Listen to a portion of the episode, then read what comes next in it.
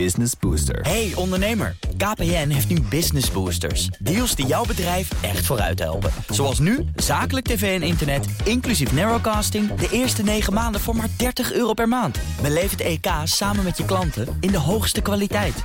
Kijk op kpn.com slash businessbooster. Business Booster.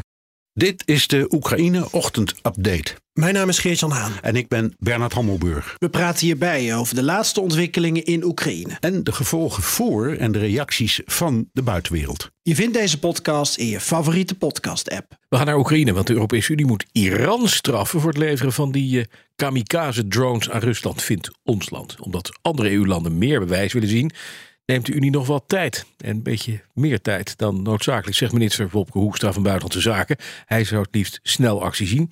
Dat en ander nieuws over Oekraïne gaan we uiteraard bespreken met onze buitenlandcommentator Bernard Hammelburg. Bernard, goedemorgen. Goedemorgen. Ja, Russische luchtaanvallen op Kiev. De laatste dagen ook. Hè. Rusland zou daarbij die kamikaze-drones inzetten, die het dan weer van Iran zou kopen. We hebben gisteren ook filmpjes gezien, foto's gezien ook, van zo'n ding wat je ziet vliegen. Dat lijkt inderdaad wel heel erg op die Iraanse kamikaze-drone, hè? Ja, um, het lijkt mij dat er geen twijfel over mag bestaan dat het inderdaad Iraanse drones zijn. Ja. En we weten ook het type nummer en we weten, kennen alle technische specificaties, want dat is allemaal online gewoon te vinden. Um, het, enige vraag die nog niet beantwoord is, en dat klinkt een beetje suffig, maar het kan, uh, is dat, Iran, dat uh, uh, Rusland ze niet rechtstreeks van Iran heeft gekocht. Iran heeft een enorme grote afzet voor die dingen, ook bij andere landen of bij tussenpersonen. Dus het zou kunnen ja. dat Rusland dus niet rechtstreeks een deal heeft gemaakt en dan. Ja, dan kan Iran dus zeggen: nee hoor, niet van ons gekocht. Ja. Maar het is natuurlijk flauwekul. Dus ik, ik denk dat Hoekstra gelijk heeft. We hoeven hier echt niet over te, te dralen, zal ik maar zeggen. Nee, want en, en andere landen vinden dat wel. Hè, die dralen nog wel. Die, die willen meer bewijs zien voordat ja, ze ja, sancties dat, instellen. Maar ja. ja, wel. Maar dat, op zichzelf is er ook wel wat voor te zeggen. Want uh, ja, uh, het, die sancties, ik zou trouwens niet meer weten wat je nog kunt. Hè, want het is ongeveer net zo hevig als Noord-Korea. Dat is echt waar, met, uh, met Iran. Dus wat houdt erover. Maar die, die ge, ge, geconditioneerde reflex van sancties, die komt soms inderdaad wel heel snel. Dus ik kan me voorstellen dat er sommige regeringen zijn die zeggen, ja, wacht even, we, mogen we het echt echt bewezen zien. Ja. Voordat we dat nou weer doen. En voordat we onze hersens gaan pijnigen over wat er aan sancties nog overblijft. Wat ik nog interessanter vind, Bernard, is dat we nu zien dat de Russen heel duidelijk wel ook infrastructuur aan het, aan het proberen te raken zijn. Communicatieapparatuur en dat soort dingen. En ook burgerdoelen treffen. Uh, een, een, luchtmacht blijken te hebben. Lange tijd viel de afwezigheid van de Russische luchtmacht jou op. Uh, en nu luchtaanvallen met drones. Dat is de nieuwe luchtmacht van de Russen? Ja, denk het wel. Het is, en het doet mij, ja, het is een foute vergelijking, maar toch een beetje denken aan de, de Blitzkrieg in Londen. He, toen ook um, achter elkaar Duitse raketten vielen ja. op de stad, ook voornamelijk op burgerdoelen. Uh, en dat heeft toch een enorme ravage aange, aan, aangericht. Even om je een idee te geven, één zo'n um, uh, uh, zo'n drone kost ongeveer 20.000 euro. En de, gemiddelde, en de gemiddelde kruisraket kost een miljoen. Dus het is een heel, het is, laten we zeggen, in financiële zin is het een tamelijk voordelige manier om mee te werken. Uh, vluchten van gevechtsvliegtuigen zijn peperduur.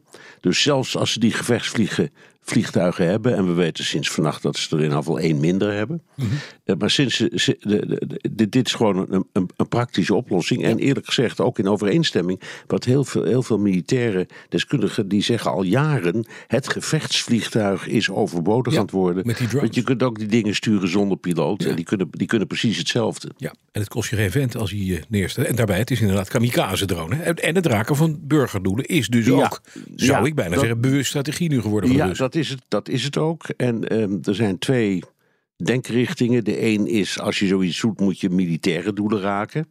Want dan schakel je echt de, de, de, de, de offensie en de defensie van je tegenstander uit.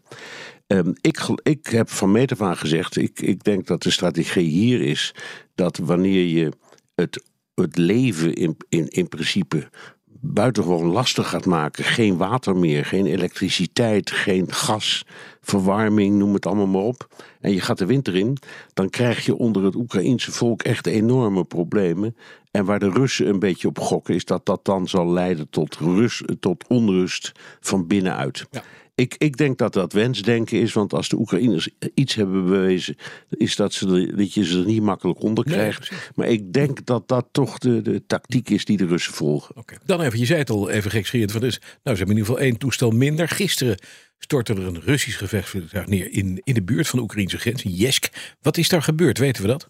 Nee, maar wat ik, ik heb de neiging om de Russen te geloven, omdat dat gebeurt wel eens meer. Die zeggen ja, bij de, bij de stijging is de motor in de fik gestoken. Dus de piloten die zijn met een sch- schietstoel eruit gegaan en het ding is neergestort.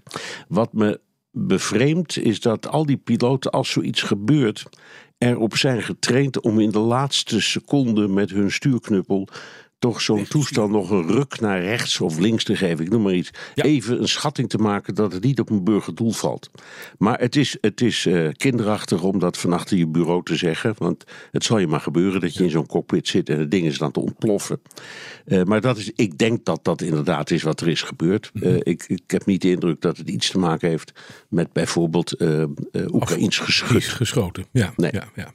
Eh, Even naar iets anders, want de Europese Unie heeft nu gezegd: we gaan 15.000 eh, eh, manschappen, Oekraïnse militairen, trainen. Op Duits grondgebied waarschijnlijk. Eh, in ieder geval, dat wordt een Europese missie. Nederland traint ook mee. Alleen Hongarije ligt dwars. Die scharen zich niet achter die trainingsmissie. Eh, wa- waarom niet? Nee, nou, omdat die, eh, die zijn eigenlijk steeds dissident met ongeveer alles wat de Europese Unie doet. Niet alleen ehm, in de oorlog met Oekraïne, maar ook op andere punten. Ehm, en het, het, het is een lastig, lastig probleem. Het is een belangrijk lid van de Europese Unie. Er zijn voortdurend pogingen om Orbán toch weer een beetje bij de les te krijgen. Lukt ook af en toe wel, maar soms ook niet. Ehm, er zit ook een andere kant aan. Hè. Hongarije zegt, ja, wij hebben redelijke relaties. En wij kunnen nog steeds voor onze energievoorziening rekenen op de. Russen. Ja, precies. Ja, dus dat willen we graag zo houden. Ehm, en de, de vraag die je moet stellen is: de, de EU is een, is, een, is een club van 27 democratieën. En dan kun je zeggen: oké, Hongarije en Polen zijn misschien niet meer helemaal democratisch. Maar even los daarvan kun je ook zeggen: ja, elke democratie heeft het recht om zijn eigen eh, lijn te trekken. En als om wat voor redenen dan ook je denkt: ja, dit is toch niet in het voordeel van mijn volk, dan moet je de mogelijkheid hebben om af te wijken. Nou kan dat niet, hè? want Nee. in, in de Europese Raad, dat is dus het hoogste eh, college, hè, de, de regeringsleiders, ehm, daar, daar, gel- daar geldt de regel van de unanimiteit. Ja, precies. Dus, dus eh, je zou dit als een veto kunnen be- beschouwen. Er is een, een sterke beweging op dit moment om dat binnen de EU te veranderen. En te gaan werken met dan wat dan heet een gekwalificeerde meerderheid. En dan, dan wordt het eigenlijk ja. allemaal wat redelijker. Want dan zeg je oké, niet iedereen doet mee. De landen die wel meedoen, gaan ermee aan de slag. En de landen die dat niet doen, nou die doen dat niet. Jammer, dan komt volgende keer wel wat anders. Ja, duidelijk. Dankjewel, Bernard Hammelburg, onze buitenlandcommentator. Business Booster. Hey ondernemer, KPN heeft nu Business Boosters. Deals die jouw bedrijf echt vooruit helpen. Zoals nu, zakelijk tv en internet, inclusief narrowcasting... de eerste 9 maanden voor maar 30 euro per maand. Beleef het EK samen met je klanten in de hoogste kwaliteit. Kijk op kpn.com slash businessbooster. Business Booster.